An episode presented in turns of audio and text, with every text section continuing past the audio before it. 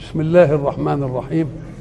الحمد لله رب العالمين والصلاة والسلام على أشرف المرسلين وخاتم النبيين ورحمة الله للعالمين سيدنا محمد وعلى آله وصحبه أجمعين.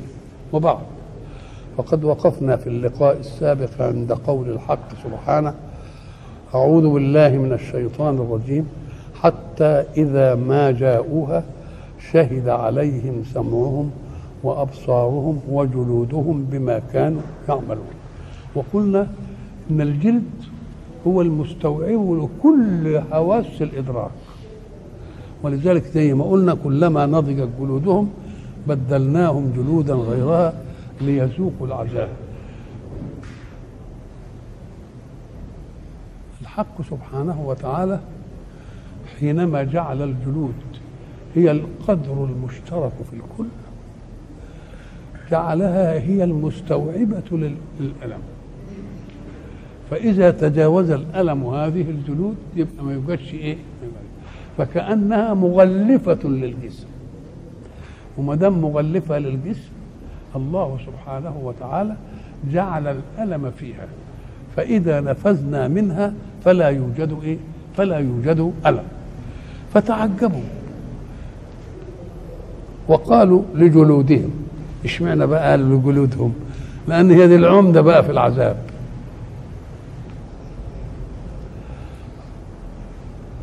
وقالوا لجلودهم لما شهدتم علينا؟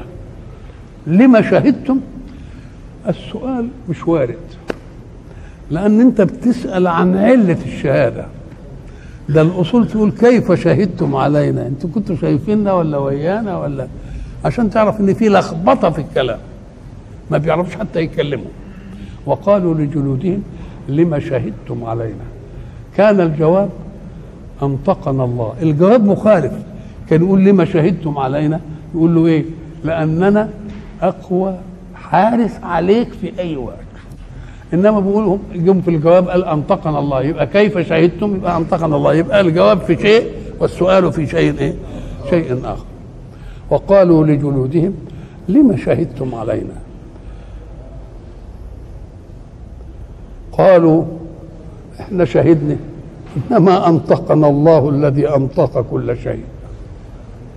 ده إحنا ملناش ملناش حيله فيها اللي ما ينطقش ينطق. فأنطقنا الله الذي أنطق كل شيء. أنطق كل شيء ربنا قال لك إيه؟ كل شيء له لغة. ولغة يتكلم بها. ولغة تفهم ويفهم. النملة مش قالت إيه؟ ادخلوا مساكنكم اكنها دوريه حراسة لا يحطمنكم سليمان وجنوده. وعندها عدالة في الحكم ما قالتش اعتداء عشان يحطمكم. وهم لا يشعرون لأن أنت يا نملة لما تكون تحت خف البتاع ده أداري بيكي. طيب وبعدين يجي الهدهد ويخاطب سليمان بما يفهمه لما يقول له أنت كنت لأعذبنه إلى آخره قال أحطت بما لم تحط به. الله بينائر النبي. وجئتك من سبأ بنبأ يقين. ويتكلم مش كلام بس كده في صلب العقيدة. إني وجدت امرأة تملكهم وأوتيت من كل شيء ولها عرش عظيم. وجدتها وقومها يسجدون للشمس من دون الله. فكأن الهدهد مش بس بيتكلم وبيفهم المتكلم ده عارف قضية التوحيد. ألا يسجدوا لله الذي يخرج الخبأ في السماوات والأرض؟ الله. فكأن كل شيء له لغة. بس مين يعني الله يعلم مين. ولذلك امتن الله على سيدنا سليمان. علمنا علمنا منطق الطير. طب والجبال الجمال؟ ما هو سخرنا مع داود الجبال يسبح. يبقى كل شيء إيه؟ حين تقرأ. هذا تفهم إطلاقية قول الحق سبحانه وتعالى. وإن من شيء إلا يسبح بحمده ولكن لا تفقهون تسبيحه. اللي يعلمكم ربنا التسبيح تعرفوه. ولذلك اللي كانوا يقولوا الحصى سبح في يد رسول الله. يقول صلى الله عليه وسلم وسبح الحصى في يد أبي جهل. هو سبح في يد أبو جهل راح. إنما قل سمع رسول الله تسبيح الحصى في يده. هذا الكلام اللي انقال مش تقول سبح؟ طب ما بيسبح بايد الكافر. وإن من شيء إلا يسبح. ولكن لا تفقهون تسبيحهم بعض العلماء يقول لك إنها تسبح تسبيح دلالة على خالقها. يقول له إن كان تسبيح دلالة على الخالق فقد فهمته وهو يقول ولكن لا تفقهون تسبيحه.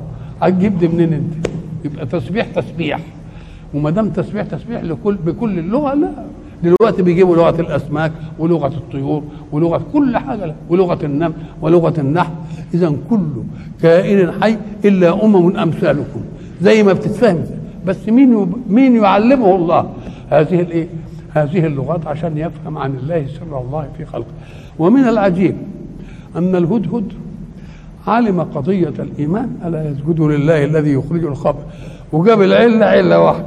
بقى بس يا هدهد والله يخرج الخبأ. بس بس قال لك لأن الخبأ ده قوت الهدهد ما بيجيش من على سطح الأرض أبدا.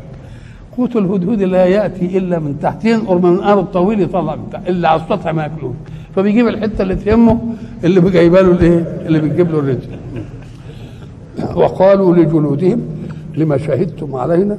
قالوا أنطقنا الله الذي أنطق كل شيء وهو خلقكم أول مرة وإليه ترجعون.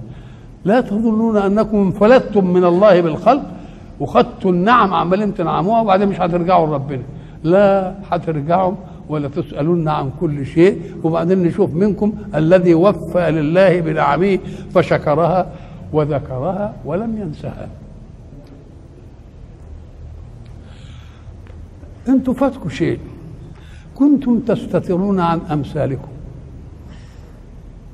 تستخبى كده وتعمل الحاجة اللي ما انتش عايز حد يشوفها. إنما ما عرفتوش أنكم لا تستترون عن علم الله. أدي واحدة. وما كنتم تستترون عن أنفسكم. أنت خايف لغيرك يشوفك. ده ذاتك ونفسك هتشوفك. وهي اللي تشهد عليك. الإيد اللي انت ضربت بها واحد هي اللي هتشهد عليك إنها اجرمت الله. والرجل اللي رفضت بقى هي اللي هتشهد عليك الله. طب ما هي اللي عملت؟ وهيقول لهم أنا كنت بدافع أنا بدافع عنكم. تقولوا لا إحنا كنا مأمورين من الله أن ننفعل مراد لمرادات صاحبنا. يا جوارح أنا جعلت مراد صاحبكم إنكم تنفذوا له اللي هو عايزه. اذا فتنفذهم للي عايزه وإن كان معاصي بأمر الله. وإحنا ضربنا مثل قلنا الراجل الضابط اللي خد كتيبة ونزل بها في أي مكان الجنود مأمورين يعملوا إيه؟ يطيعونه. حتى إذا ما جاءوا إلى أعلى يقولوا والله ده عمل بنا كذا وعمل بنا كذا. طب ما امتعنوش ليه؟ قانون بيقول أطيعوه. كذلك جوارح الإنسان. أمرها الله أن تطيع مراداته. وطاعة مراده الجوارح ينفذ بها اللي هو عايزه خيرا أو شرا. يروح بالرجل المسجد ويروح بها الخمارة ويقول باللسان الله واحد ويقول باللسان ما فيش إله الله. اذا كل جارحة بإيه؟ بمراد الله لها أن تكون طوع صاحبها. لكن إذا جاء يوم القيامة انحلت هذه في إطار قوله لمن الملك اليوم. انت كنت مسيطر عليها زمان انما دلوقتي مش هتسيطر هتقول اللي, اللي انت عملته؟ وما كنتم تستترون إن استترتم من الناس فإنكم لا تستترون اولا من الله ولن تستتروا من نفوسكم. وبعدين هتشهد وشهد عليها شهيد من إيه؟ من أهلها. هو اللي يشهد. نقوم نقول له الله. هو اللي هي اللي تشهد يقول له نعم هي اللي تشهد.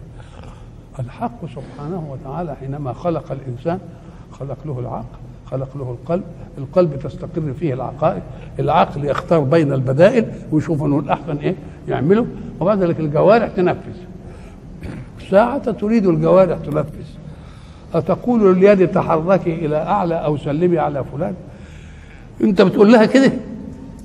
أتقول للرجل قوم أنا عايز أقوم؟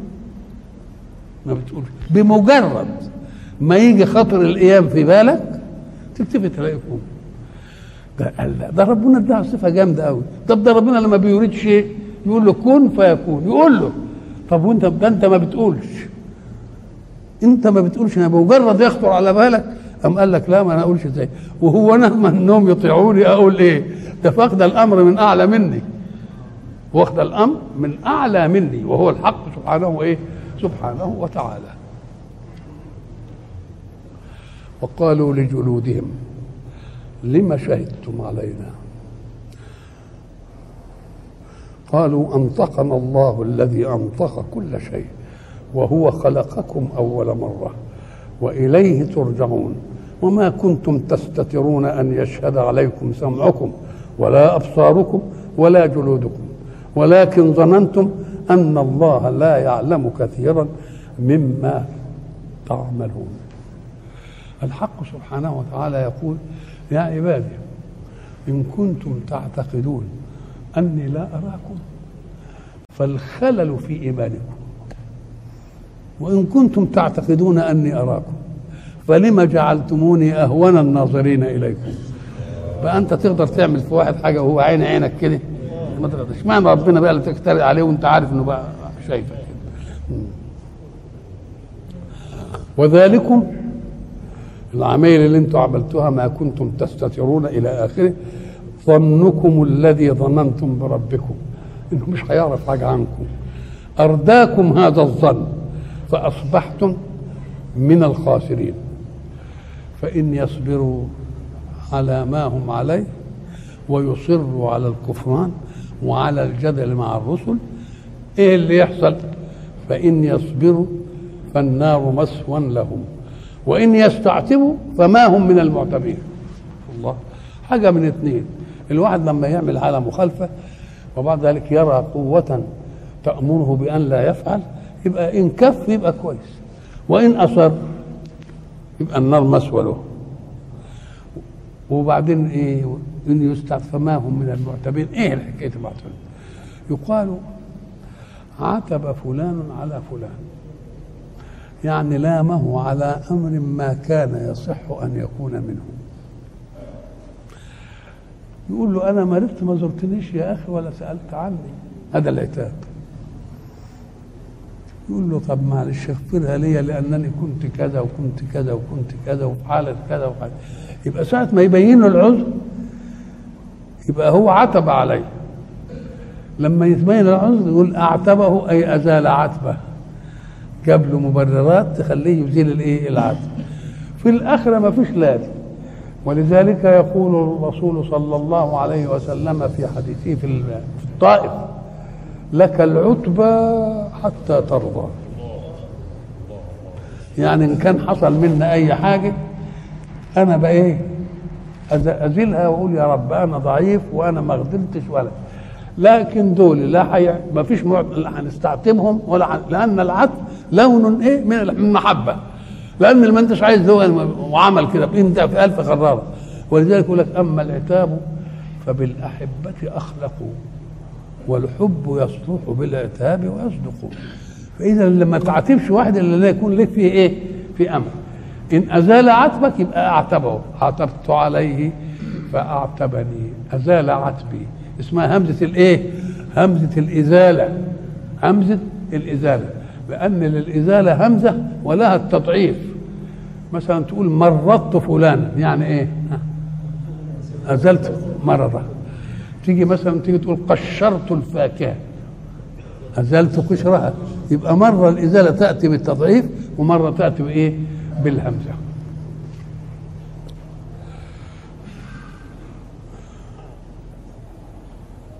وقيضنا لهم قرناء. قيضنا يعني جبنا لهم قرناء. المقايضة البيع والشراء. زي انت تدفع فلوس وتاخد السلعة. تبقى خدت المقابل قيضنا لهم قرناء. تقول إيه؟ قضيت ديني. إذا وفيته. يبقى قيضنا لهم قرناء. لأن الله يريد من الإنسان أن يتجه إلى طريق الخير المرسوم من الله. وطريق الخير المرسوم من الله يريد أن يؤكد صدقك في التوجه إليه. يقوم يجيب ناس يقول لك يكرهوك في الطريق. يقول لك لا ما تروحش. علشان إن إن أطعتهم يبقى رغبتك انتهت. وما أطعتهمش يبقى معناها أن الإغراء في أن تتك... في أن تنهى عن طريق الخير. ودي مهمة الشيطان. الشيطان يعني جاي ليه الشيطان؟ جاي الشيطان أشوف إيه؟ يعرف مين اللي اللي إيمانه إيمان قوي والشيطان يوسوس له ولا قرين وما يسألش عنه. لو ما كانش موجود كنا نقول ده رتابة لو وجدت معارضا لصارت. ما أقول لك لا موجود المعارض. ومع ذلك لا يسير لأن حب الله قد تمكن في قلوبهم. وقيضنا لهم قرناء. فزينوا لهم ما بين أيديهم وما خلفهم. طب ما بين أيديهم من الموجود دلوقتي؟ وما خلفهم من ينتظر يقولوا يا شيخ أنت مصدق إن في قيامة؟ قيامة إيه؟ ما فيش كلام الكلام ده ما فيش. الله. يقوم وان كانت تيجي قيامة. قال ولئن رددت لأجدن خيرا منها منقلبا. برضه اللي سيدني هنا هيسيدني هناك. كلام كده. وقيضنا لهم قرناء قرين فزينوا لهم ما بين أيديهم من شهواتهم. وما خلفهم من أنهم يكذبوا القيامة وحق عليهم القول. في أمم قد خلت من قبلهم من الجن والإنس إنهم كانوا خاسرين. وقال الذين كفروا لا تسمعوا لهذا القرآن. الله. القوم العرب عندهم ملكة عربية. وملكة عربية تميزوا بها عن سائر الجيل بدليل أنهم صنعوا لها مؤتمرات. كل دولة بتعمل معرض لجهة النبوغ عندها. ده يعمل معرض لكذا وده معرض لكذا. العرب ما عندهمش حاجة. فعملوا معرض للكلمة وعملوا الأسواق اللي يروحوا يحتكمون فيها إلى الشعراء. من الذي جود؟ من الذي أحسن ثم يأخذون اللي, اللي, اللي, اللي, تنجح من الأمبلياد اللي بيعملوه يعلقونها على أشرف مكان في الأرض وهي الكعبة. يبقى ما فيش أمة عملت معرض للكلمة ولا للأسلوب. ولذلك اختار الله أمة العرب لتكون متلقية لإعجاز القرآن لأن هي اللي تقدر تحكم على بلاغته فلما كانوا بيعملوا معارض يجي مثلا إيه زوكاز ذي المجنة المجاز ويروحوا بقى كل واحد جايب طول السنة يعمل له قصيدة ولا يعمل له أي حاجة ويروح القيه والنبغة الزبياني كان حكم ويقعد يحكم لدي ويحكم لدي ويحكم إيه؟ ويحكم لدي. اذا القرآن ما جاش على أمة كده جاء على أمة لها نبوغ في فن الأداء والكلمة. عشان لما تعجز يبقى عجز غيرها من باب أولى. وأيضا فإنه لم يجعل لهم تقدما في شيء إلا الكلمة. ليه؟ لأن المفتاح للدين هيجي المعجز في القرآن. يقوم يخروا له ساجدين. وبعد ذلك الحق سبحانه وتعالى يختارها أمة ذات أداة في فصاحة وبلاغة وأداء ولا نبوغ لها في أي شيء آخر. لأن لو امه لها نبوغ لها حضارة ولا بيقول لك ده ده ده ثورة حضارية. لا يا أخويا أمة أمية ولا تعرف أي حاجة. والنبي اللي جالهم رخر أمي. طب الأميات شرف فيه إنما مش شرف فينا. ليه؟ كأنه بيقول إن رسول الله لم تدخل عليه معلومة من البشر وإنما دخلت عليه كل معلوماته من الله. فيبقى اللي من ربى ومن اللي أدب ومن اللي عمل. يبقى كونه أمة أمية وهو أمي دي دليل على أن كل منافذ الخير مش من عند البشر. ليه؟ لأنه هو جاي يصلح البشر. ما ياخدش من البشر عشان يصلح البشر. يقوم ياخد من للبشر من رب البشر. طيب أدي واحدة. كمان ملهاش وطن. يعني تلتفت تلاقي العربي بقبيلته بعياله هنا النهارده لأن في مية وفي شوية مش خضرة. وبعدين يذهب إلى مكان ثاني يلتمس الماء.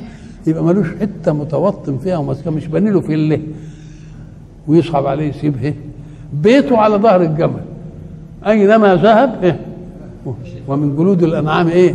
بيوتا تستخفونها يوم ظعنكم ويوم إقامتكم. ماليش حتة وطن. كذلك حاجة ثالثه ودي أهم. العرب كانوا دائما في محل قتال. الحرب تفضل بينهم بالأربعين سنة. هذه الحرب الدائرة دي خلت كل واحد في البيت له خبرة بالحرب. ساعة رسول الله معاه جنود يضربوا في الأرض ما عملش كلية يربي فيها حرب قاعدين منقوعين في الحكاية دي. وبيقتلوا بعض. الله يقوم لما يجي القرآن. ما دام ما ارتبطوش بوطن يقوم يجي لهم سيحوا إلى فارس. سيحوا إلى رومان روحوا إلى مش حاجة صعبة أنا ما سبتش حاجة عزيزة عليا ولا حاجة. ماليش ولا ليا أرض ولا ليا حاجة. الحكاية على ظهر الجمر يلا. وبعد ذلك يقول لهم أنا مش هعمل مدرسة حربية. لما عوز القتال هقول هيا في الجهاد. كله يجي لأنه إيه؟ طول عمره عمال يحاربهم في بعض ويقتلهم والطار والمش عارف إيه والى آخره. الله بدليل إن لما النبي يحب غزوة يلتفت يجي الشبان عايزين يروحوا الغزوة. يقوم النبي يقول لي ليه ده؟ ادخل أنت وأنت بلاش. يقوموا يعيطوا يقولوا يا رسول الله أنا أنا أب أنا أسرع هذا. اللي أنت خدته أنا أسرع. تاخد ما كنت ليه؟ الله. بيرمي نفسه على إنه يروح بالله. طب يصرع يروح صرع يروح واخد اذا ففيه أشياء ثلاثة اللغة وحسن الأداء وبلاغة الصنعة. الأمر الثاني أنهم لا توطن لهم. الأمر الثالث إنهم ما تعلموش كلية حربية في أيام الرسول بل كلما سمعوا هيعة طاروا إليها. يبقى معدين لهذا ولا لأ؟ يبقى معدين لحمل هذه الإيه؟ هذه الامر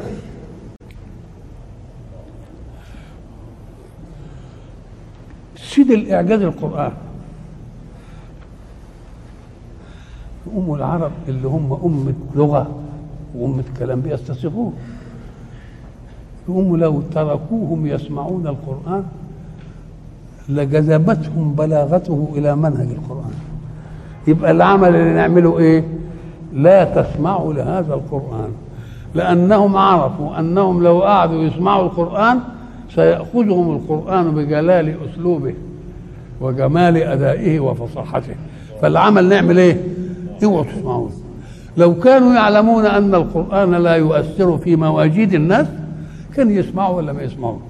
مش بس لا تسمعوا لهذا القرآن وشوشوا عليه. ساعة ما يقرأ كده شوشوا والغوا فيه. لعلكم تغلبون. إذا لا يمكن أن تغلبوا إلا إذا ما سمعتوش القرآن وما شوشتوش عليه. إن ما عملتوش دي هتغلبوا وإن عملتيهم يمكن تغلبوا لا تسمعوا لهذا القرآن والغوا فيه.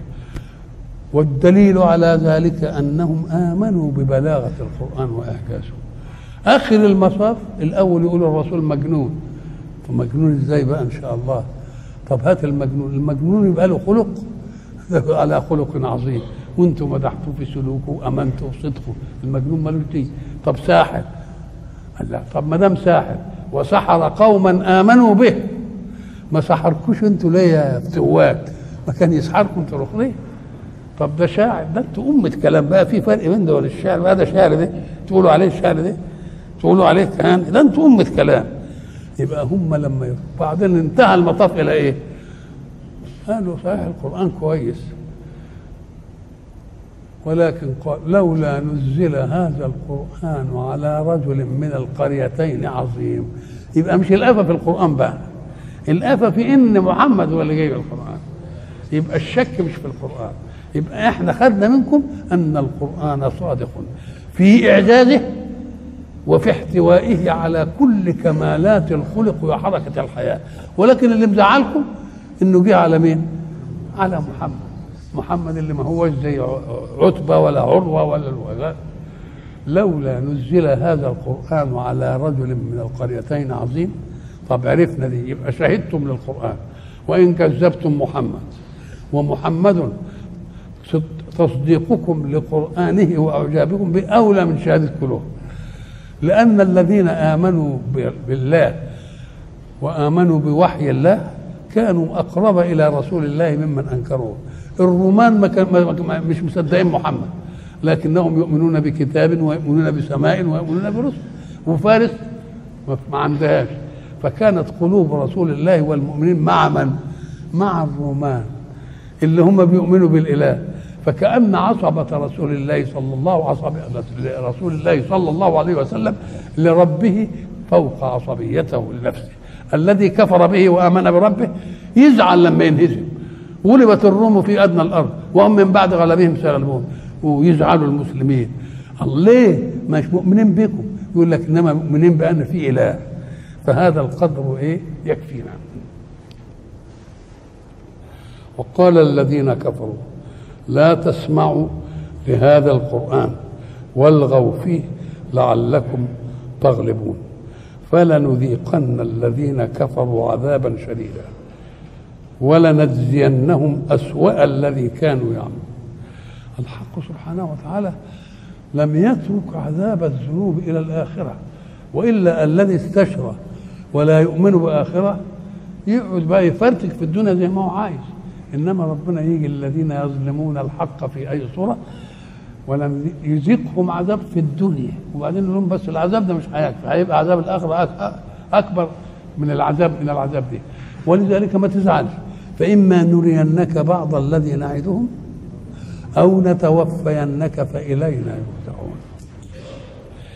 فلنذيقن الذين كفروا عذابا شديدا ولنجزينهم أسوأ الذي كانوا يعملون.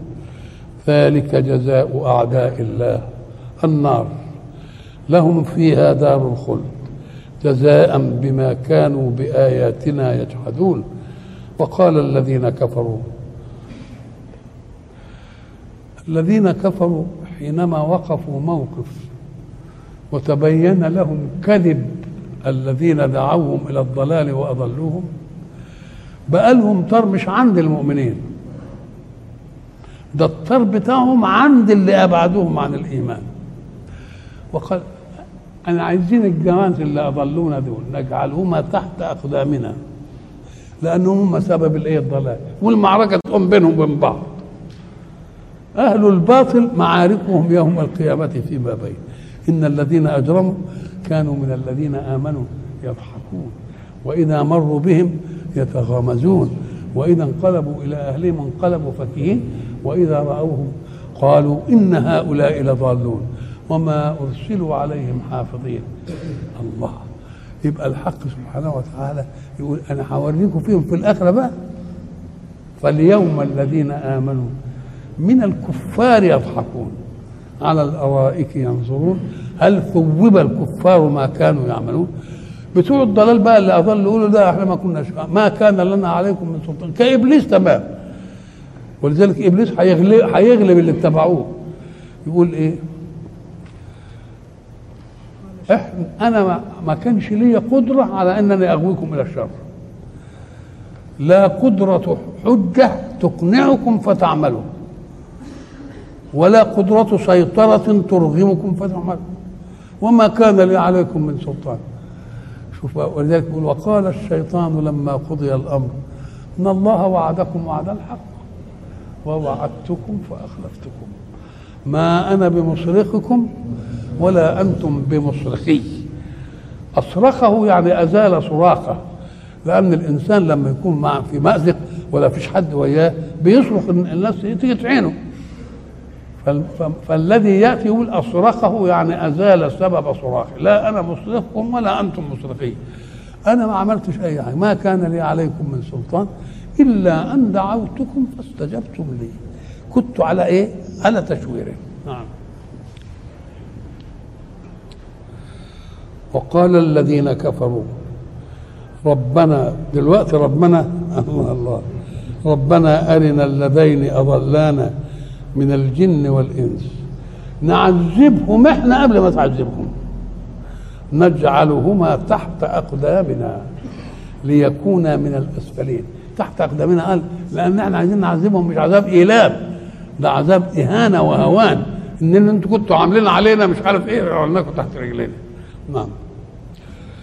إن الذين قالوا ربنا الله ثم استقاموا. تتنزل عليهم الملائكة ألا تخافوا ولا تحزنوا وأبشروا بالجنة التي كنتم توعدون.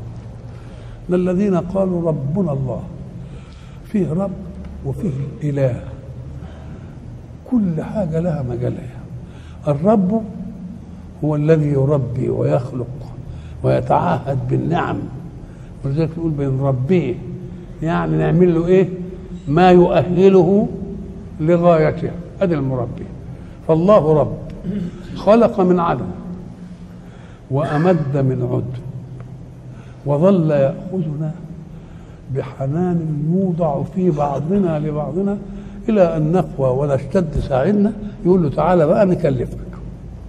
إذا فعملية الربوبية عملية عامة يشترك فيها المؤمن والكافر.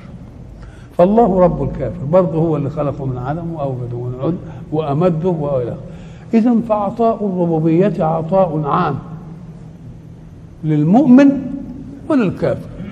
يقول له أنا خلقت الأرض وفيها كل عناصر الخير والوجود وخلقت لك عقل وخلقت لك جوارح. إن أحسنت الأسباب فيها تأخذ ثمرتها. وإن لم تحسن تبقى أنت اللي خبت يبقى اذا عطاء الربوبية لمن؟ للمؤمن وللكافر. ولذلك تجد في قصة سيدنا إبراهيم حينما قال رب اجعل هذا بلدا آمنا. وبعدين وارزق أهله من الثمرات. من آمن منهم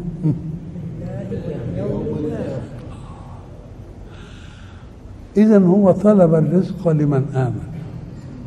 فقال له صحح المعلومة يا إبراهيم. لأن الرزق أنا بديه لمن آمن ومن لم يؤمن. لأن من اللي استدعيته للوجود؟ وما دام اللي استدعيته للوجود؟ يبقى أديله هو يعيش. وأديله أسباب. يبقى اسمه عطاء الإيه؟ عطاء الربوبية. فلما جه في مرة ثانية قال وارزق أهله من الثمرات. من آمن؟ قال له المعلومة دي ومن كفر برضه هديله. ومن إيه؟ هديله ومن كفر. لأن ده عطاء ربوبيه ولذلك سيدنا إبراهيم لما طرق بابه طارق عشان بالليل عشان يستضيفه. الأول سألوا عن دينته فما وجدوش مسلم. فسد الباب في وشه. ومشي الراجل. فعاتب الله إبراهيم. وقال يا إبراهيم وسعته في ملكي ولم اقطع عنه رزقي مع كفره بي وأنت تريد أن تغير دينه في في ليلة تضيفه بها. فجري سيدنا إبراهيم وجاب الراجل. قال له مالك؟ قال له تعالى انت ضيف قال له جئتك فردتني قال ولكن ربي ربي عاتبني فيك. وقال إزاي ترد؟ خده. قال ربك. قال ربك نعم الرب. رب يخاطب أنبياءه في أعدائه. أشهد أن لا إله إلا الله وأشهد أنك رسول الله. يبقى أعطاء الربوبية دي ملوش لازمة. ولذلك ما تقولش اللي كافرين بالله كذا وكذا وكذا وعندهم وإحنا الفقراء. نقول له ده أعطاء ربوبية وأحسن استقبال الأسباب. واللي يحسن استقبال الأسباب ياخذ الخير. أنت تكسل عنها تفضل كده متخلف. ولذلك هناك الآية أعوذ بالله من الشيطان الرجيم. ولولا أن يكون الناس أمة واحدة لجعلنا لمن يكفر بالرحمن لبيوتهم سقفا من فضة.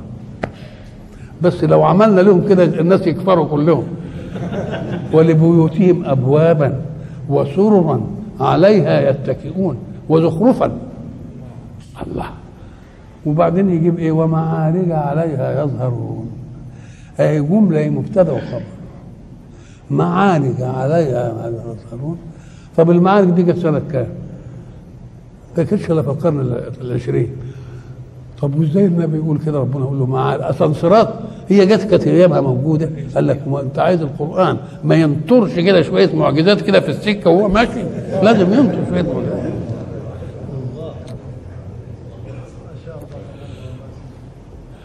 إن الذين قالوا ربنا الله. يعني هو الذي أوجدنا وهو الذي رزقنا وهو الذي ربانا. ومن العجيب أنه لم يكلفنا إلا بعد أن نبلغ الأشد بيخلينا نربع 15 سنة في الكون من غير تكليف. الله. يبقى معناها إيه؟ قال لك أنا مش هكلفك إلا إذا استكملت تكوينك. لأنني لو كلفتك وظهر تكوين جديد فيك. تقول يا رب أنا كلفتني والتكوين ده ما ظهرش فيه. هيكلفه قبل أن يبلغ وبعدين يبلغ البتاع يلاقي حاجة شعوطته. قول له يا رب أنت كلفتني قبل الحكاية اللي أنت جبتها لي دي الحكاية دي عاملة فيها. مش قال له مش هكلفك إلا لما تيجي لك. لا يكلفك إلا حين تبلغ الأشد. ومتى تبلغ الأشد في التكليف؟ أن تكون صالحا لإنجاب مثلك. يبقى تكونك سليم. ما دام صالح لإنجاب مثلك بقى تكونك سليم. ليه؟ أم قال لك لأن الثمرة لو جبت بطيخة مثلا وكسرتها ولسه لبها أبيض ما يبقاش لها طعم. لأن الله يحرس الثمرة التي تأتي بشجرة أخرى بحلاوة طعم في هذه تستبقي لتنضج البذرة. لو كانت تبقى حلوة قبل اللب ما يسود كنا كلناها ولا سألنا عن اللب. نقوم ما نجدش بقاء النوع يقوم ما يخليش الثمرة يبقى حلوة إلا إذا البذرة بتاعتها صالحة لأن إيه؟ لأنها تتغرز وتطلع. ولذلك إن أنت سكت عنها وقد نضجت تأعلك هي على الأرض ليه؟ لأنها ستؤدي مهمة اللذة في طعمها لك وتؤدي مهمة بقاء النوع في إيه؟ البذر اللي هيجيب لأن لازم في أو في في الخلق لأن في خلقين خلق أول وخلق ثاني الخلق الأول خلق الله أصول الأشياء وبعدين خلق الخلق الثاني خلق فروعا من أصول الأشياء. ولذلك السيدة مريم حينما قال لها النجار قال لها أقول لك يا مريم بعد ما ظهرت الحكاية بتاعت إنها أتوجد شجرة بلا بذرة؟ طب هات لي جواب أنت بقى. أتوجد شجرة بلا بذرة؟ قالت له نعم. الشجرة التي أنبتت أول بذرة يبقى الشجرة اللي أنبتت أول بذرة دي زي آدم ما خلقه برضه عمل لك وبعدين نتناسل إحنا بقى. الله. اذا الحق سبحانه وتعالى أحسن تربيتنا. وبعد ذلك لما ننضج ونبلغ يكلفنا. يكلفنا مش الرب اللي بيكلفنا الله بقى. لأن الرب المربي. إنما الله المعبود. ومعبود يعني مطاع في أمره ونهيه. قبل ما يبقى مطاع في أمره ونهيه ادى ربوبية. فكأنه قدم الخير لك. فلا أقل من أن تقدم الجزاء على الخير تحية بأن تطيع من رباك. ولذلك جعل الأبوين لما حب يوصي الولد على الأبوين ليه مسألة الأبوين دي ولذلك يقول لك عقوق الوالدين ده أكبر الكبائر. ليه؟ أما قال لك لأن ربنا عايز يروضك ويعلمك أن تحترم من كان سببا في وجودك. لأنك أنت اللي احترمت اللي كان سبب في وجودك وهم الأبوين هننقلك نقول لك طب خد بقى السبب الأول اللي هو ربنا. اذا برنا بالوالدين وطاعتنا لهم دربة على أن نروح للاول ولذلك واعبدوا الله ولا تشركوا شيئا وبالوالدين إحسانا. الله. ولما جه يوصي عجائب التوصية. ووصينا الإنسان بوالديه. طب التوصية بالأب والأم. وبعدين ما جابش حيثية إلا للأم. حملته أمه إيه؟ ووضعته وحمله وفصاله. ما جابش حاجة للأب ليه؟ لأن عطاء الأب لابنه كان والابن ليس عنده تعقل لمن يفعل. ولما يكبر ما يفتكرش امه عملت إيه بيه؟ لأنه ما كانش ما يعرفش. إنما أبوه عارف. عايز يعرف لما يجي أبوه أبوك جاب أبوك اذا أبوه هو اللي ظاهر في المسألة. لكن أيام ما كانش يعرف أمه هي اللي امله ولا ما شافهاش. فتحتاج إلى أن توصى بها. يجيب الحيثيات وصاهم وصاهم الاثنين لكن حيثيات التوصية للأم أكثر. ومع ذلك يعمل لنا لقطة كان ولا بد أن تكون.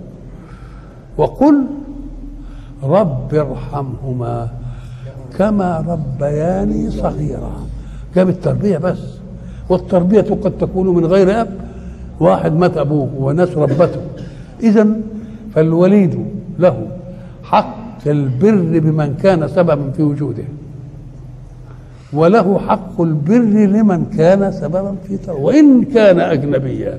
وقل رب ارحمهما كما إيه كما ربياني ربياني صغيرا. الحق سبحانه وتعالى عشان يدلنا على أن بر الوالدين أمر ضروري لأنه يدربني على عرفان الحق لله لأنه هو الذي أوجد الإيجاد الأول وده أوجد الإيجاد الإيه؟ الثاني. فجعل الإيجاد الثاني وسيلة إلى أن نحترم سبب الإيجاد الأول. حتى في قمة ما يتصل به.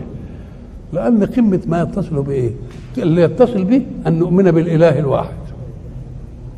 طب وإذا كان واحد كفر بقى بالإله الواحد؟ ومش كفر وبس وقال لابنه لازم تكفر. لا بقى هو مش ما, اقتنعش بكفره وعايز ابنه يكفر وياه. فربنا جاب الحكم هذا. ما تطوعوش في الحتة دي. إنما صاحبه في الدنيا معروفا وإن كان كافرا به ويريدك أن تكفر معه به. يبقى ده بيحقق بيحقق إيه؟ بيحقق البر بسبب الوجود. الأدنى لتكون وسيلة للبر بسبب الوجود الإيه؟ فهذا ما يكلف تيجي منطقة الله. الله ده بتاع تكليف بقى. يبقى الربوبية عطاء والألوهية تكليف. بس تكليف يديك فوق العطاء الأول. ليه؟ لأنه أنت في الدنيا. الدنيا عمرها إيه؟ ما تقولش الدنيا عمرها إيه؟ من آدم لتقوم الساعة مش بتاعتك. وإنما عمر الدنيا عند كل أحد هو مقدار وجودك فيها.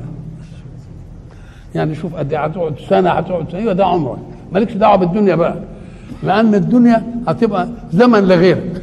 فيبقى دنياك هي اللي على قدك. وهذه محكومة من الله طولا.